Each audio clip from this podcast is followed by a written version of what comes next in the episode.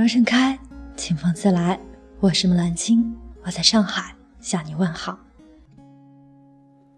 离开之前，再走一遍上学的必经之路。陌生的城市变成个家，熟悉了每一条街。你爱吃的木桶饭。今天为大家献上小叶子的《你的不自律正在慢慢毁掉你》。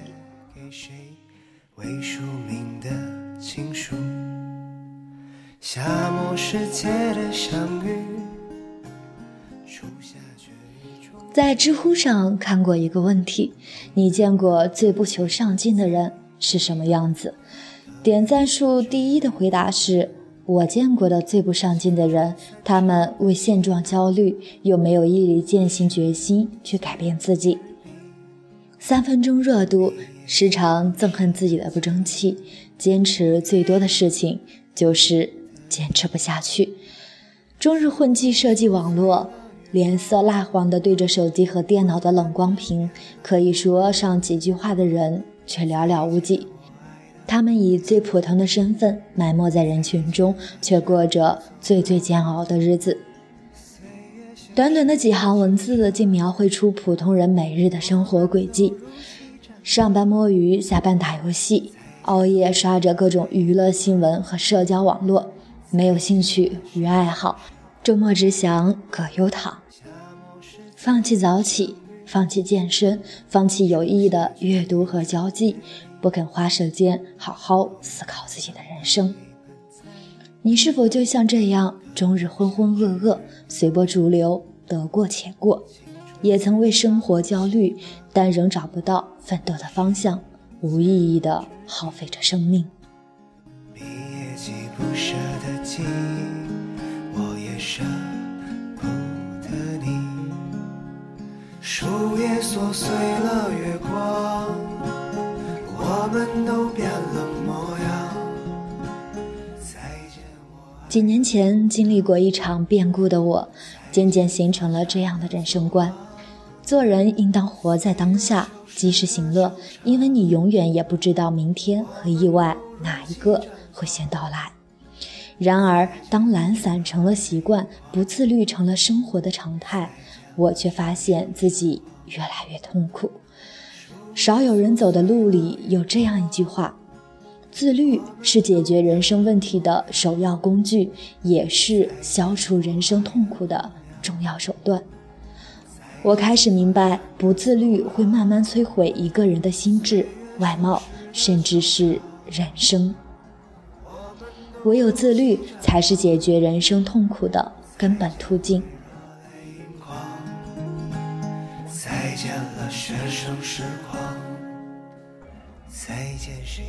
我表弟今年上大二，常常在微信上找我聊天，说大学生活无聊透顶，空虚至极。他列举了他日复一日的大学生活状态：白天上课。晚上去食堂吃个饭，回宿舍和室友一起打游戏、开黑，打完几局就觉得没意思，但又没有其他事可做。我问他怎么不花时间去读书，不要每次都等到考试前才临时抱佛脚。他却振振有词：“宿舍那么吵，我根本就读不下去。”那你可以去图书馆或者自习室啊。他却总有理由。图书馆离我们宿舍太远了，在路上需要浪费太多时间。我又建议他去参加社团活动，或者约同学一起打篮球、跑步，他却说白天的课程已经让他精疲力尽，提不起精神去运动。我终于明白他的问题所在：你并不是无事可做，而是你只想打游戏。他说：“我能怎么办？”我室友、我同学，人人都靠着玩游戏打发时间，难道这是我一个人的问题吗？表弟始终不愿意承认迷落于游戏是他自己的责任，他觉得外界干扰和影响才是罪魁祸首，他没有办法解决，只能消极应对，因此将大学生活过得一塌糊涂。当初我自芸芸人海之中独独看到你，如今我才将你好好的还回人海，很多人习惯将自己的不自律的原因推卸的给他人或外界环境。上班太累了，下班后哪有精力去读书写作，只想看无脑综艺放松一下。我的体质就是喝水都会胖，就算去健身房锻炼也是没用的。推卸责任的时候，可能感觉舒服和痛快，但却永远无法进步，心智永远无法成熟。趋利避害、逃避责任是人类的本性，但是每个人的人生轨迹都是由自己主宰。畅销书作家严歌苓曾被人问过，怎么能写那么多书？他说：“我当过兵，对自己是有纪律要求的。当你懂得自律，那么困难就不算什么。人必须对自己负责任。”他的自律就是每天至少写作六小时，隔一天游泳一千米，几十年如一日。就算每次坐到书桌前，他都会全身颤抖，痛苦到不行。但他知道，唯有自律，才能找到自己存在的价值。推卸责任容易，坚持一件事很难。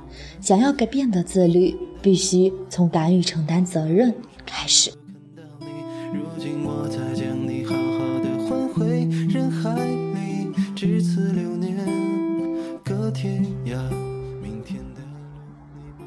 那些自律到极致的人都活成了什么样子？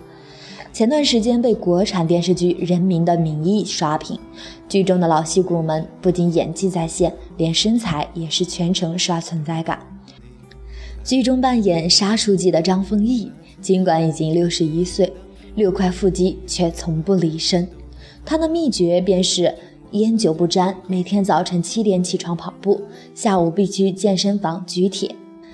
明星工作时常常过着黑白颠倒的生活，但张丰毅曾在采访中说过，自己不管在什么条件下都会坚持运动，在剧组也会每天运动，睡前抽空锻炼一下，第二天早晨也会比其他人早起半小时运动。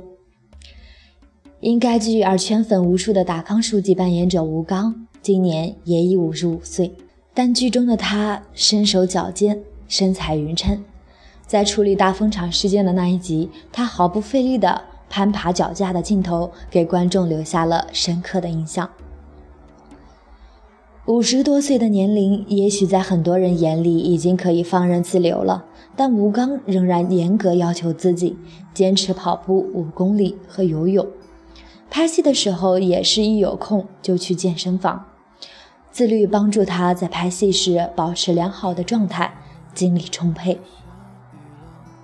反观我们身边，有多少年龄刚过三十的男人，纵欲过度，无法自控，舔着啤酒肚，眼神也变得越来越浑浊。虽然人各有志，选择什么样的生活完全取决于自己，别人没有权利去干涉。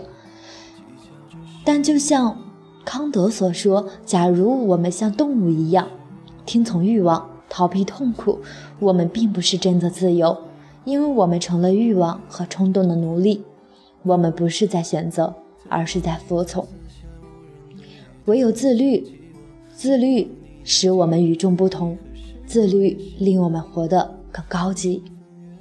对于成功者来说，自律已经融入了血液和骨络，已经成为身体和灵魂的一部分。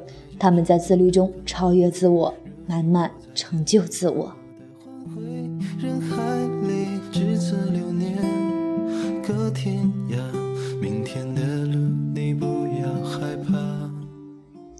并不是说自律一定能带来成功，但是自律的过程中一定会让自己更加爱自己。我仍记得第一次看《百元之恋》这部电影时给我带来的震撼。女主是三十二岁的大龄未婚女性。终日过着颓靡废柴的生活，在家啃老，足不出户，大口咀嚼垃圾食品，每天打着游戏度日，没有目标，毫无自律可言。这多像当下将努力不一定成功，但不努力会很轻松挂在嘴边的年轻人的生活状态。然而，就算废柴如女主，因为喜欢上了一个拳击手而开始接触拳击，慢慢开始改变。他加入了拳击俱乐部，每天挥汗如雨，坚持练习，戒掉了烟酒，连饮料也从可乐换成了矿泉水。由于年龄限制，他有且仅有一次代表俱乐部参加专业拳击的机会，他为此付出了全部的努力。拳击场上的他变得光芒四射，与几个月前的颓靡形象形成了巨大反差。但是现实生活中并没有那么多励志故事，电影的结局并没有以豪迈收场，女主在首轮就被淘汰，她被打得鼻青脸肿，满嘴流血。就算输掉了比赛，但以此为分界点，她彻底与过去告别。自律让她赢得了尊严，她不再自暴自弃，从此人生不再颓靡。我弄丢了自己。当初我自芸芸人海之中独独看到你，如今我才将你好好的还回人海里。至此流年，隔天涯，明天的路你不要害怕。自律和不自律的人生真的有着天差地别。我问过身边考研失败的朋友，是否后悔过曾经自律到极致的那段时光。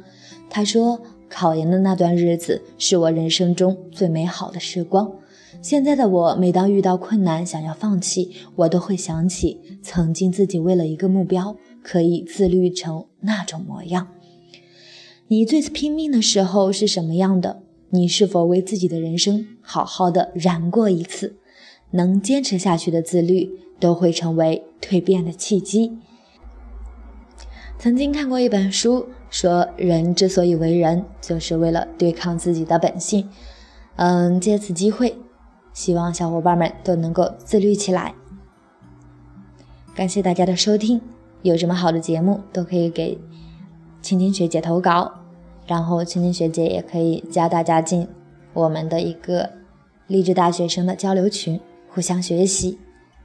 我会在下面的留言里把自己的微信号给发出来，谢谢小伙伴儿，又是新的一天。心怀期待的人还在等待，攒满失望的人已离开。谁怂了？谁眼睛红了？是无所事，计较着什么？分别后的难过，流逝已来。无法相拥的人，要好好道别。下无人的夜突然想起我，希望你能记得曾几何时我也深爱过。无心分远，独钟你太认真了，我弄丢了自己。当初我自芸芸人海之中独独看到你，如今我才将你好好的还回人海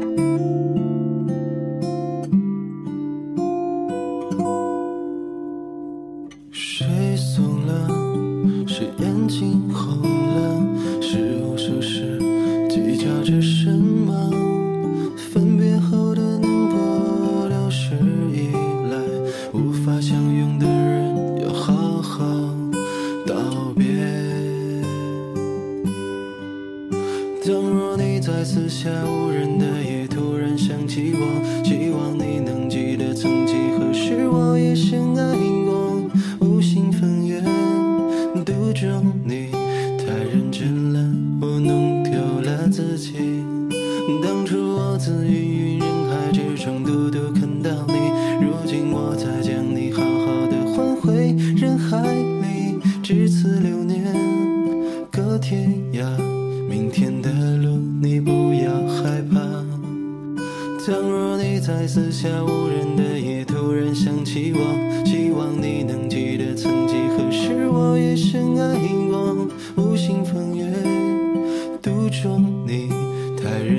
了，我弄丢了自己。当初我自芸芸人海之中，独独看到你。